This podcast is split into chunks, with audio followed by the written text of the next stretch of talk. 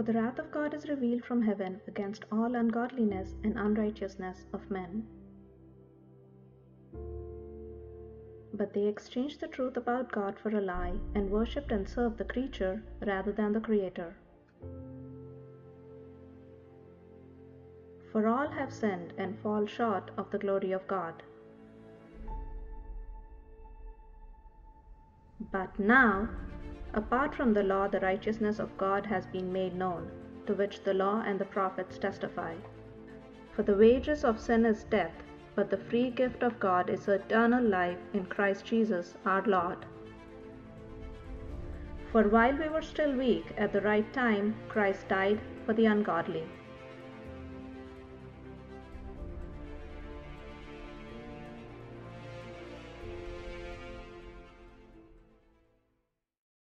All right, well, thanks so much, Rachel. That's a good word for us this morning. Indeed, uh, we have a choice. We can live now in fear or in faith.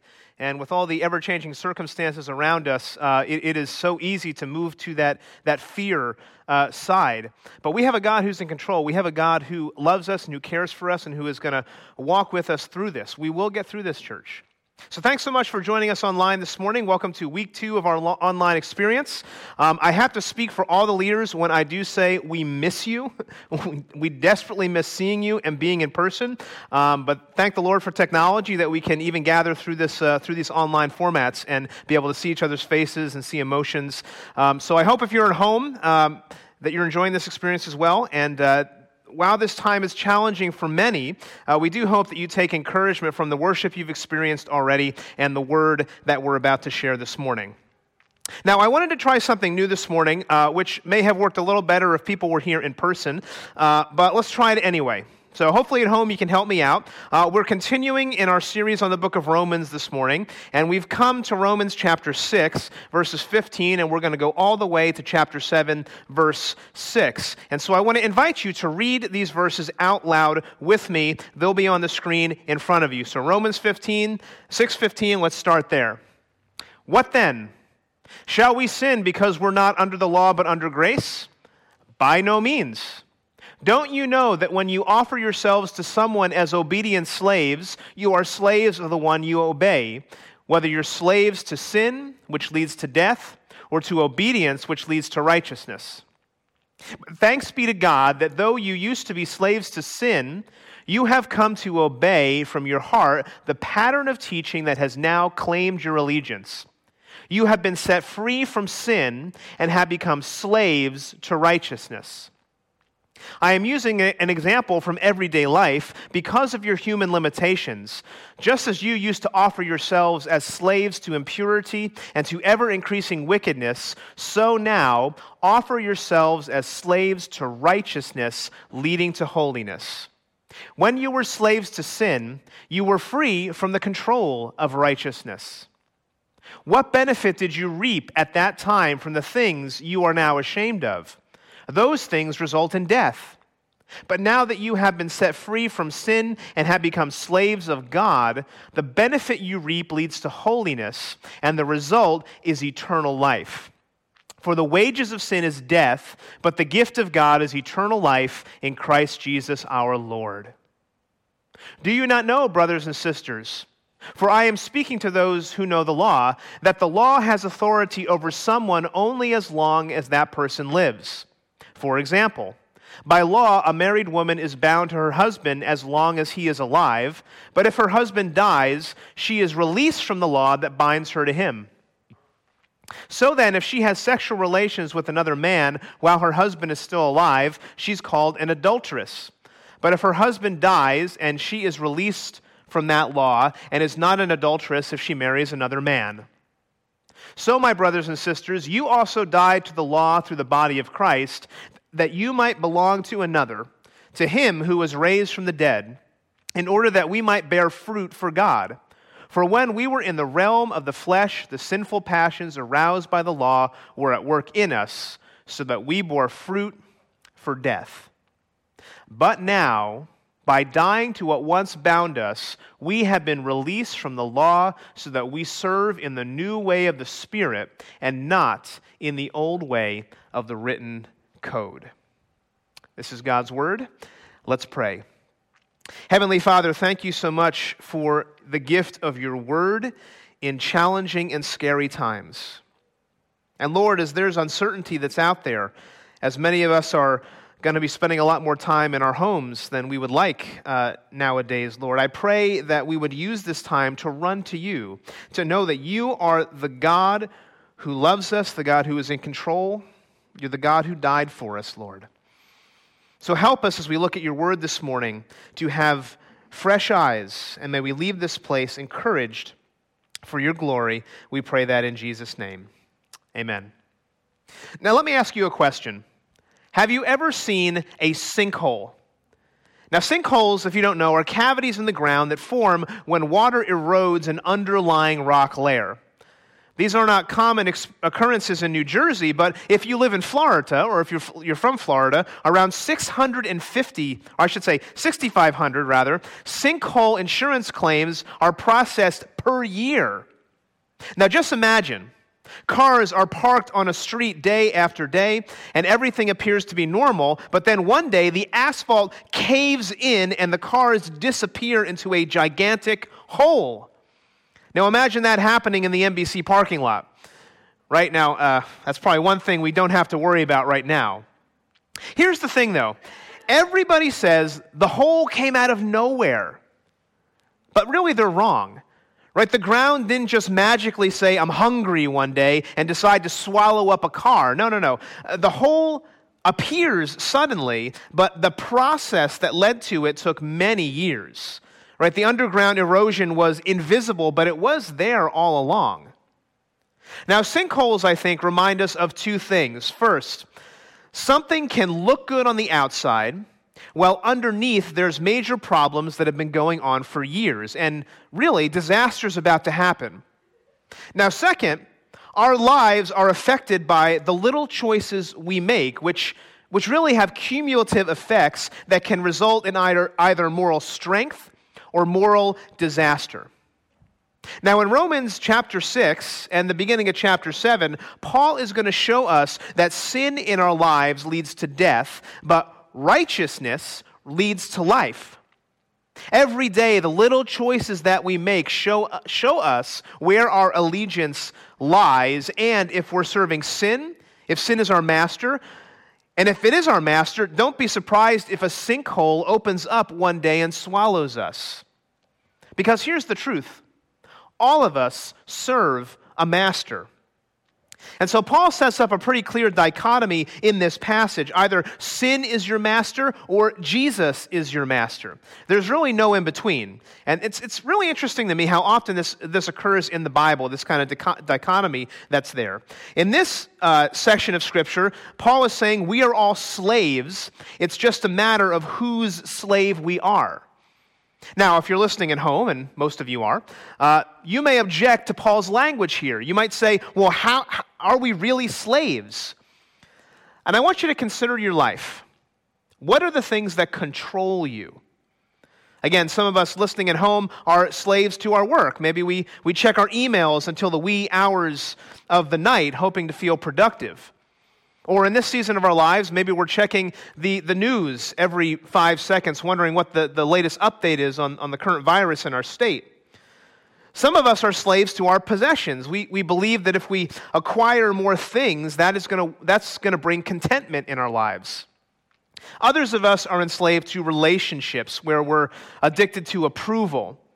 And still others of us in our day and age are slaves of technology.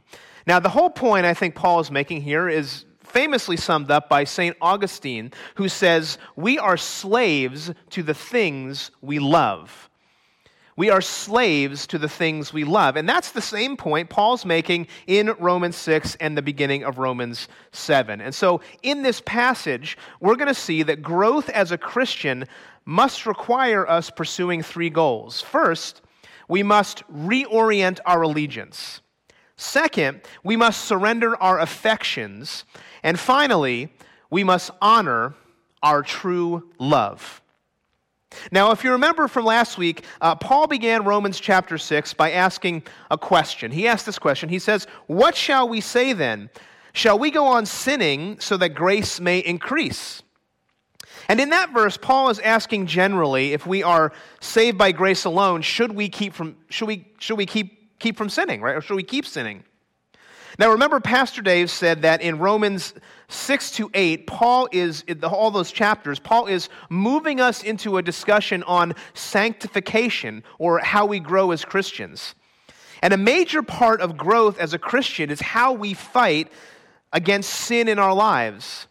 And so in Romans 6:14, Paul ends that section that we looked at last week by telling us that sin is no longer our master, we're under grace. He says this For sin shall no longer be your master, because you are not under the law, but under grace.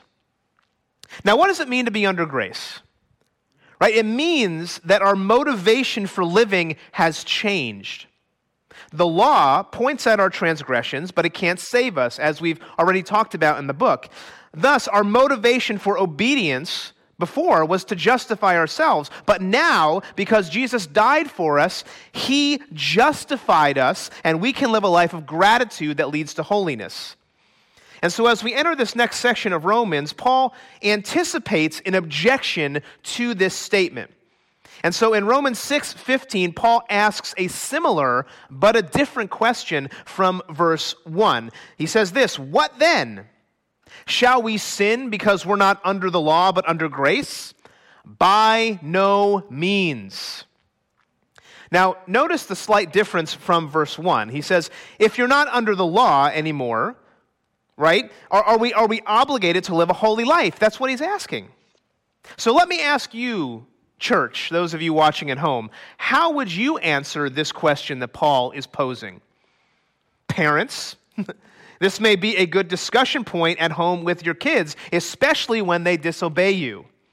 Right? What do you do when your teenager says, Mom, Dad, huh, I'm not under the law, I'm under grace. So chill out. Now, speaking of teenagers, I vividly remember uh, being asked this question when I was a sophomore in high school during my geometry class. I got into this spiritual discussion with one of my classmates. His name was Nick. Uh, he was not a Christian. And he asked me, Well, if you're saved by grace, doesn't that mean you can live however you want? And I remember, you know, exactly where I was sitting when he asked this question. And, and I remember thinking, well, this is a really heavy topic for geometry class. I mean, I'm trying to learn all about the Pythagorean theorem and things like that. And my gut wanted to say when he asked me, no, no, no, you, you can't live however you want. But in my youthful ignorance, I wasn't quite sure how to answer that and explain it to him. Now, since then, I, have come to a greater understanding, and I hope to show you a bit about what I've learned today. Because after all, Paul does give the answer in verse 15. He says, By no means, right? By no means may it never be. Freedom from the law is not license to sin. And so Paul's point in verse 15 is this Christians are not free to sin, they are free from the power of sin. In other words, before you came to know Christ, you could only choose sin. However, after we surrender to Jesus and our hearts are regenerated, we have the power to resist sin in our lives. Now, how do we make sense of this? So Paul offers an explanation in verse 16. He goes on. He says, Don't you know that when you offer yourselves to someone as obedient slaves, you are slaves to the one you obey? Whether you are slaves to sin, which leads to death, or to obedience, which leads to righteousness. So now Paul, again, is starting to set up this dichotomy of masters. He says you're either, again, a slave to sin, or you're a slave to obedience. And so the illustration of slavery is, is really a complicated one for our modern ears. So let me offer some cultural context about this, right? The ancient Romans were well known for their slavery practices. And really there was two forms of slavery in the ancient Roman world. First, first, the first form involved the capture of an enemy. So if you capture an enemy, what you would do is you would destroy anything that might tempt them to return home and then you would send him or her to Rome to be sold on the auction block. Now, the second form, which was more common, was that of voluntary indenture. And what that meant is that people living in poverty at that time could offer themselves as slaves to someone with wealth so they had a place to eat and sleep. Now, notice, people willingly accepted this slavery to meet their basic needs. So, do you see the difference here? Right? The second form is what Paul has in view here. And so he says, You have a voluntary choice whom you're going to obey sin or Jesus. There's not a middle ground. We are mastered by what we choose to obey. So that, I think, begs a point of application. Christians display their love for Jesus by their obedience to him. Christians display their love for Jesus by their obedience to him. In other words, Paul is emphasizing that life under grace is characterized by obedience, by submission to the will of God. In fact, I think this verse brings out echoes of chapter 5, verses 12 to 19, where Paul tells us that we've been transferred from Adam to Christ. We're now children of God. In fact, remember the, those two jars that Pastor Dave had up here the last two weeks, talking about how we, once we were in Adam, but now we've been transferred to being in Christ if you're a Christian. Now we're children of God. And now that we're children of God, we live differently. So let me ask you does obedience to Jesus bring you joy, or do you fight against it? Now, I know a lot of people out there who love to break the rules for the sake of breaking the rules, but you have to ask yourself why. Like, have you ever asked yourself why? If you're like that, why? Because it's evidence of a rebellious heart. But even more than that, I think many of us listening out there today are dealing with secret sins that, that nobody knows about. And we think that we're hiding, but we enjoy what we do in the darkness. Maybe there's an addiction that we think isn't a big deal alcohol. Maybe you're drinking too much wine during this crisis. I see memes out there. Maybe you're gambling or pornography or excessive online shopping, and, and we justify each time we do it by saying it's just one more time. In fact, the latest app developers know this slavery analogy to be true. How do Silicon Valley tech gurus design a successful app, you might ask? An app that will hook consumers and then keep them hooked so they keep coming back to that app. Well, some app designers call this process captology, or the art of capturing people's attention and making it hard for them to escape. And so, one designer explained that applications like Facebook are so effective because a successful app creates a persistent routine or behavioral loop. The app both triggers a need and provides the momentary solution to it. So, if you're feeling bored or lonely or frustrated, fear not. Just log on to Facebook and you'll feel better. We become addicted. We fall in love with these technologies. Now, let me speak to us, I think, where we're at right now, because we are living in an unparalleled moment in history. The fear and the anxiety are palpable in the air. People are concerned about their health. They're concerned about their, their jobs. They're concerned about staying in their homes now, their finances, their well being. Literally, literally, we can't leave our homes. But, but let me ask you this, or let me say this, I should say rather. This crisis, I think, is revealing where we truly place our trust. Our desperations are coming to the surface. So let me ask again do you pray more than you check the news? And I'm preaching to myself here too. Do we read the Bible more than we scroll through Facebook? Because a moment of crisis will reveal the false gods that we are trusting in. Because don't you see, in those actions, you are showing that you are sl- a slave to sin's mastery. You're a slave to what you love. And when you love sin more than Jesus, you will always pursue sin over Jesus. But when you love Jesus more than sin, you will love obedience. And obedience is what leads to righteousness. So I'll make a second and related, uh, or I should say a third and related point of application. How you live matters. How you live matters. Because over and over again in chapter 6, Paul shows us again that sin leads to death. And he means eternal death and separation from God. Sin never leads anywhere good, friends. Instead, one day it's going to open up a sinkhole right under our feet. But righteousness is the opposite it leads to eternal life.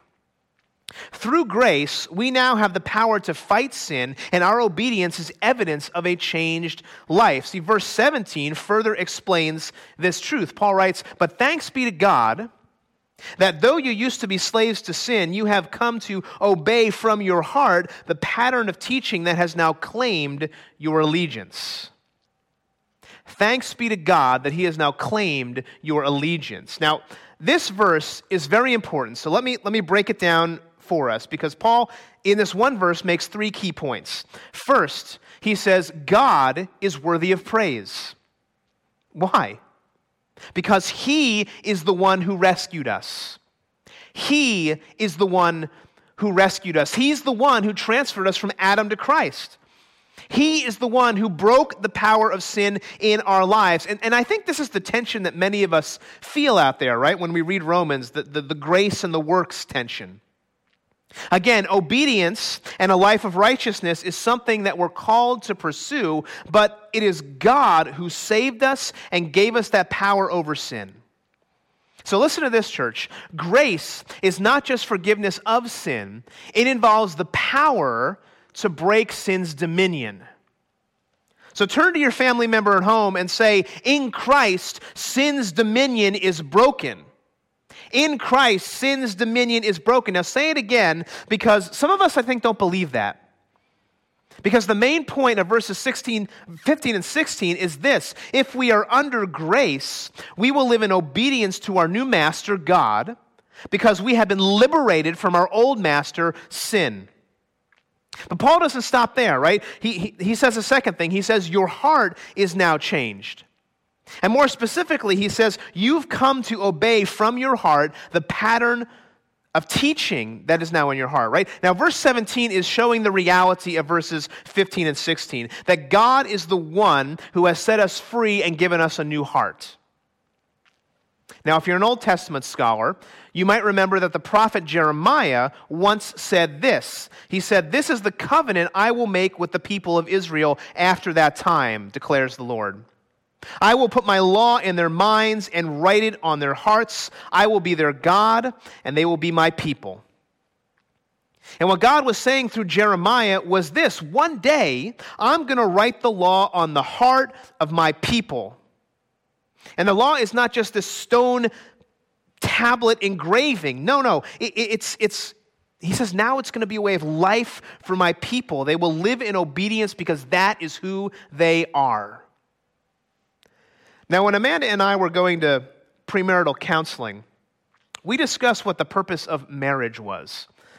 And one of our counselors liked to use this phrase marriage is for God's glory and our joy.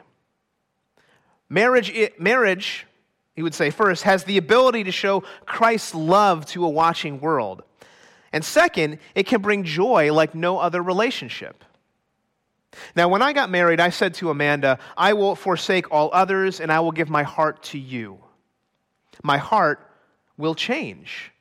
In fact, on my wedding ring, Amanda engraved that phrase for God's glory and our joy as a reminder to me of the commitment we were making. And I, what, what Jeremiah is saying is God does the same thing for us.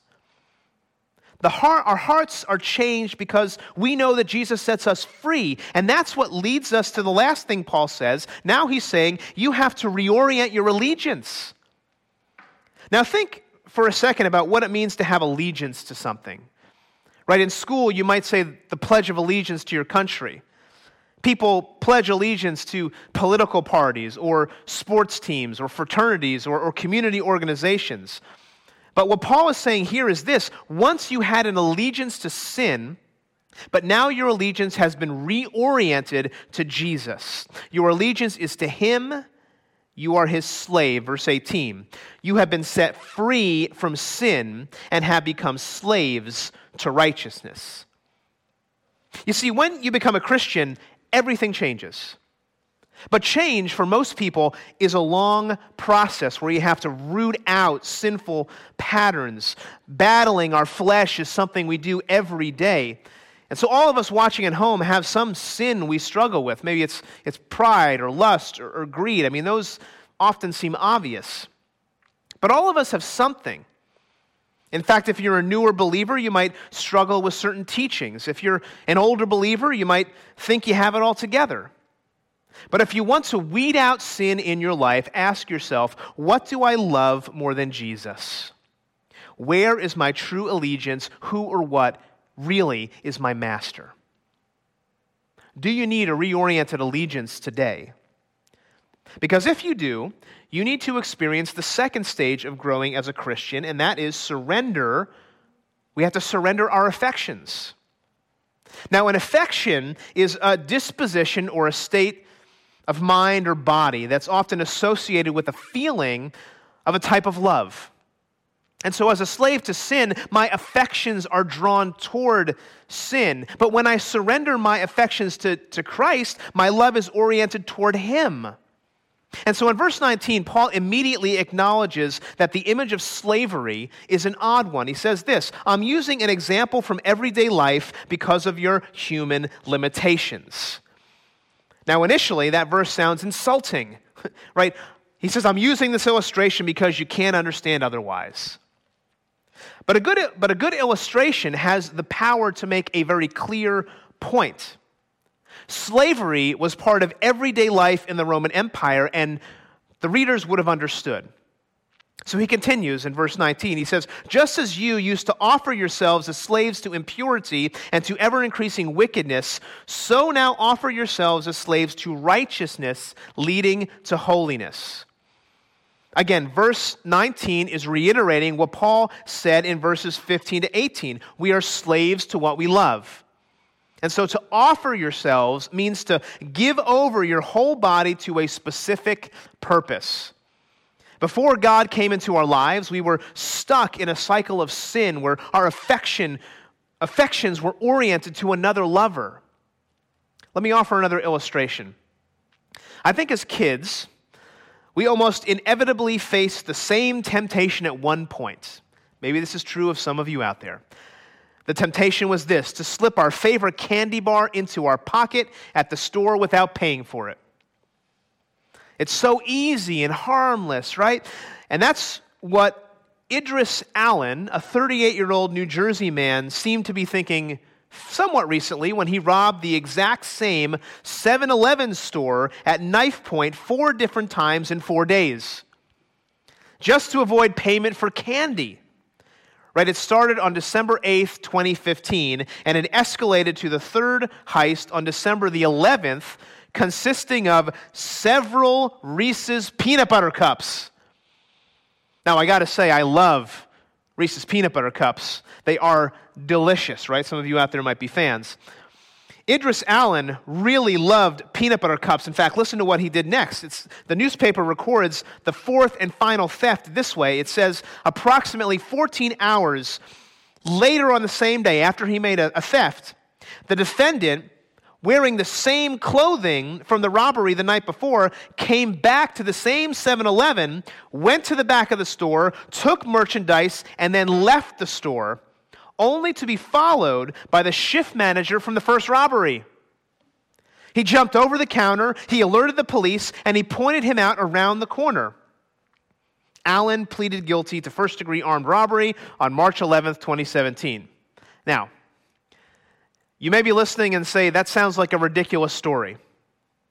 But I got to ask you, what is your Reese's peanut butter cup? Right? What would make you go back to 7 Eleven four times and get caught? Now, in our former way of life, we're stuck in a cycle of wickedness and foolishness. We're, we're offering our bodies to sin and destruction. But now, God has set us free to live different. Our affections have changed. Now we have a choice to live a holy life filled with righteousness. And so he continues to further explain this in verse 20. Paul writes, When you were slaves to sin, you were free from the control of righteousness. What benefit did you reap at that time from the things you're now ashamed of? Those things result in death. So now Paul's making an appeal through a question. He's saying, What about your former way of life?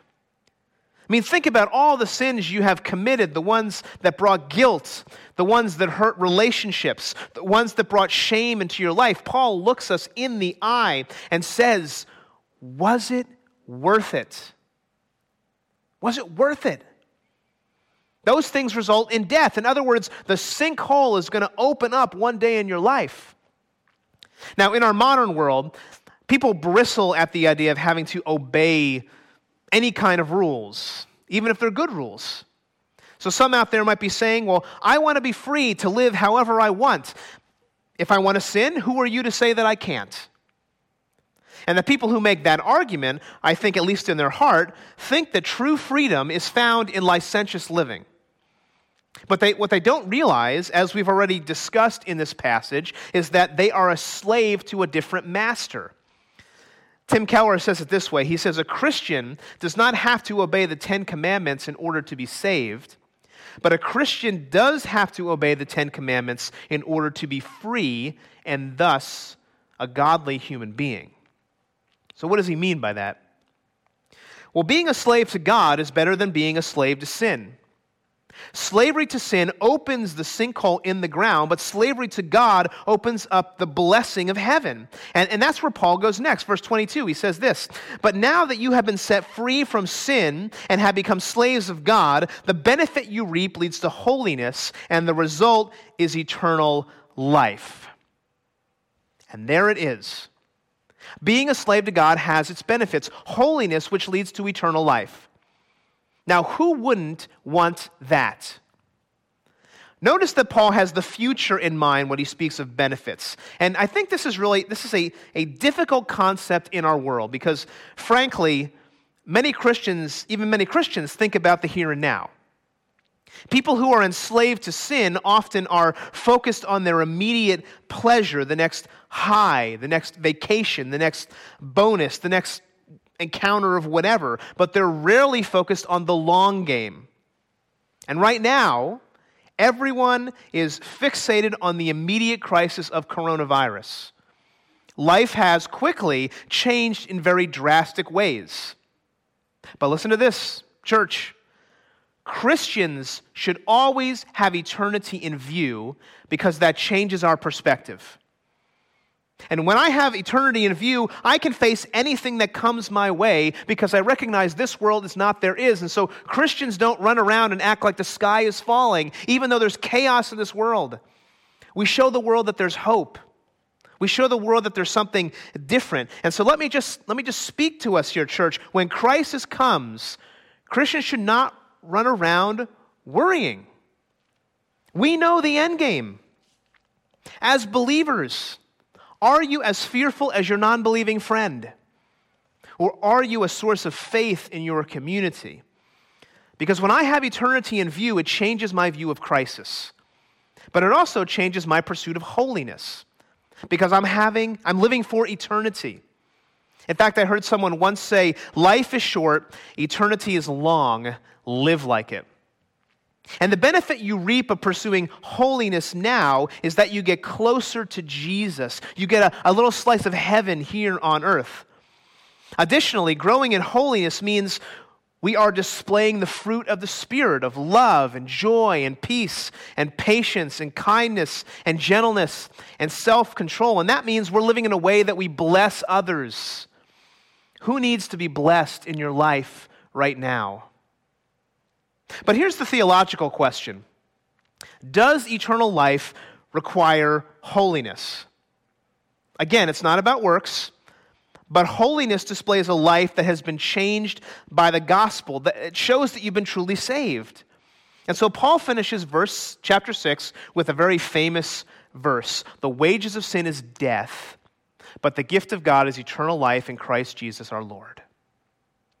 And while this verse is often used in the Romans' road to salvation as a way of explaining the gospel to non believers, and that's true, right? In fact, if you're watching today and you don't believe in Jesus, hear this the wages of sin is death.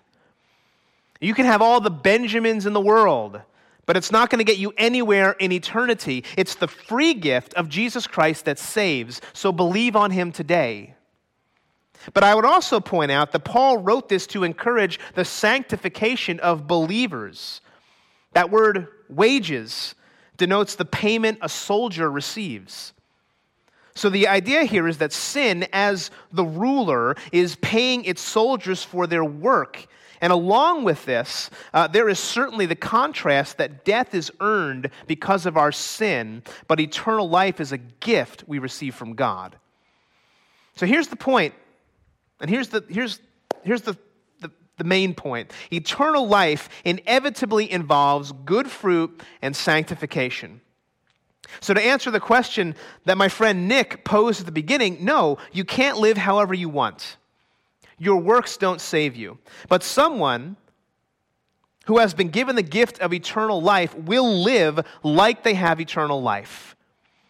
Christian growth means surrendering your affections. And so, before we finish, there is one final element of sanctification I want to draw out.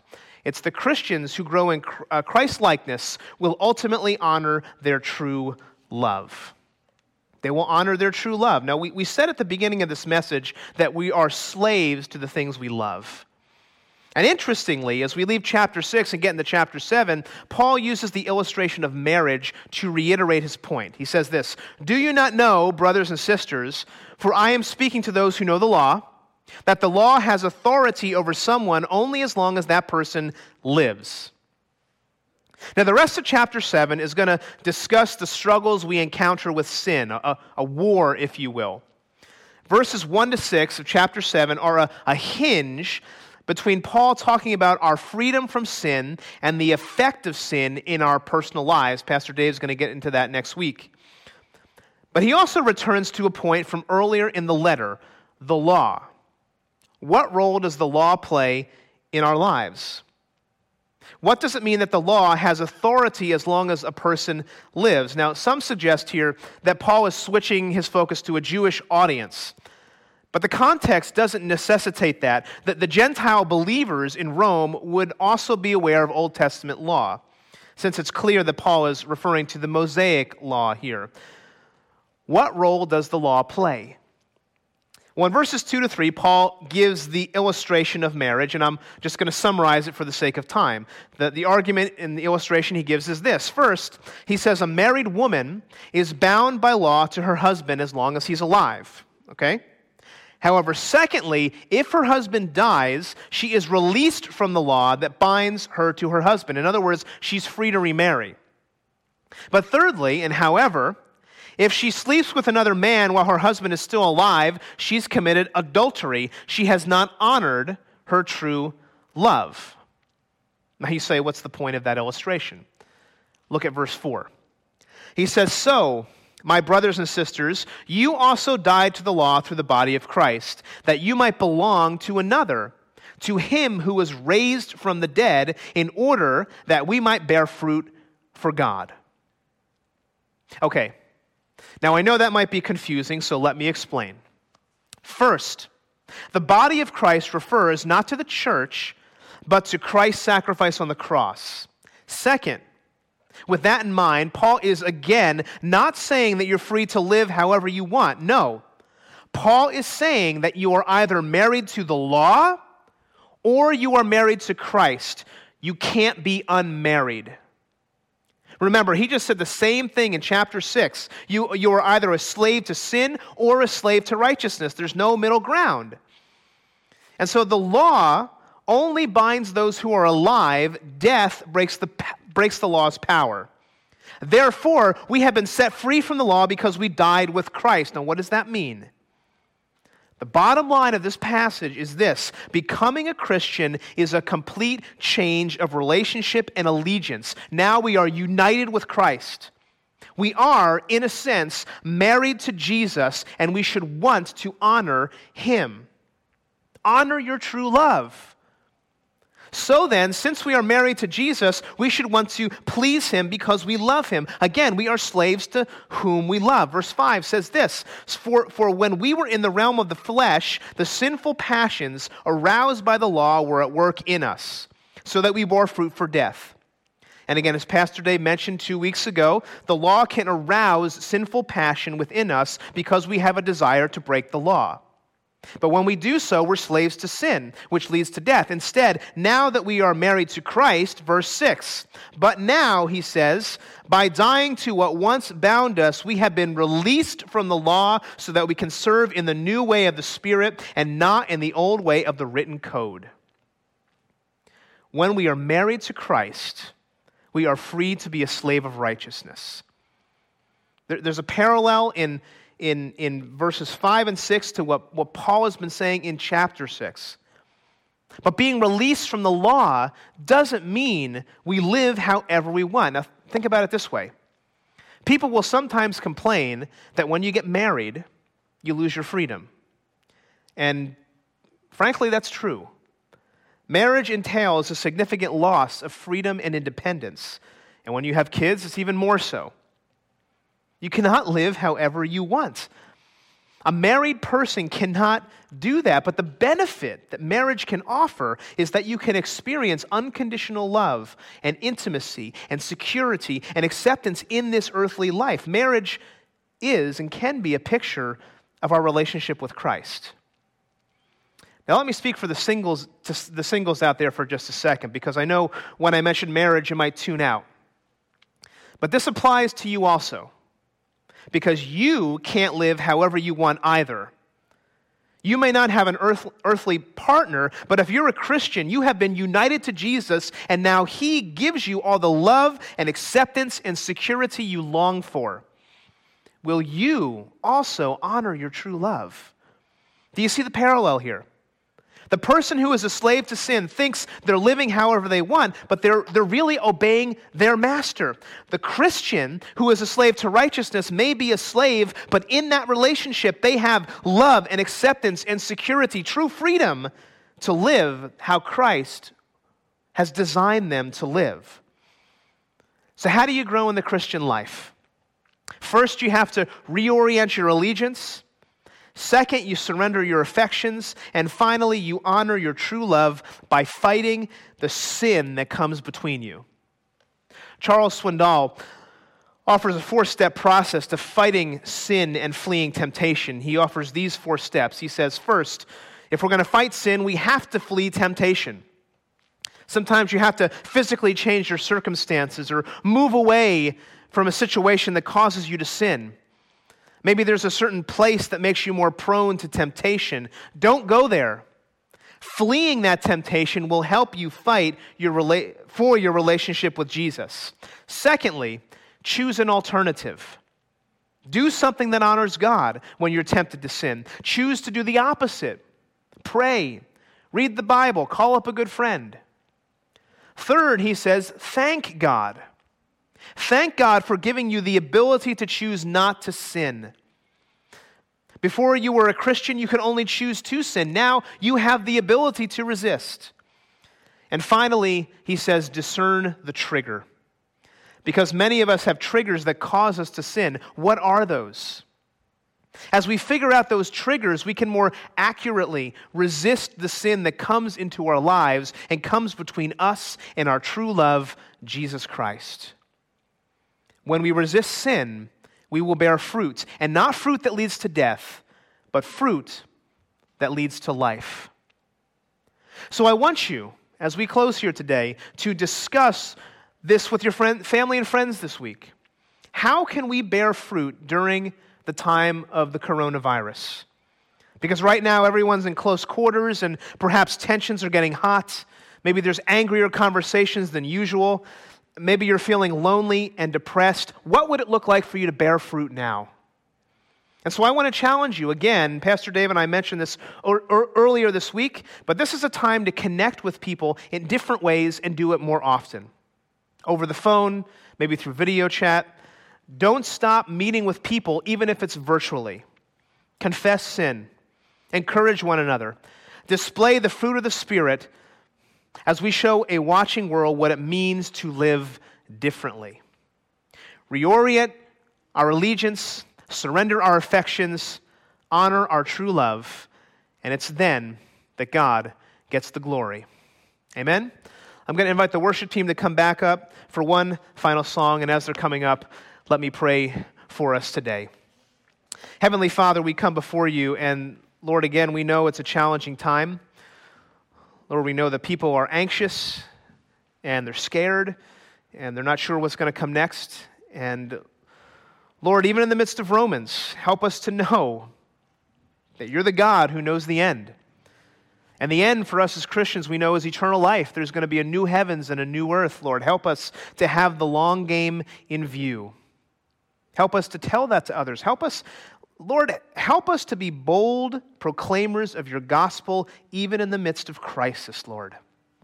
Help us to show your love and display your love in a time of uncertainty. We give ourselves to you. We put our trust in you, Lord. In Jesus' name, amen.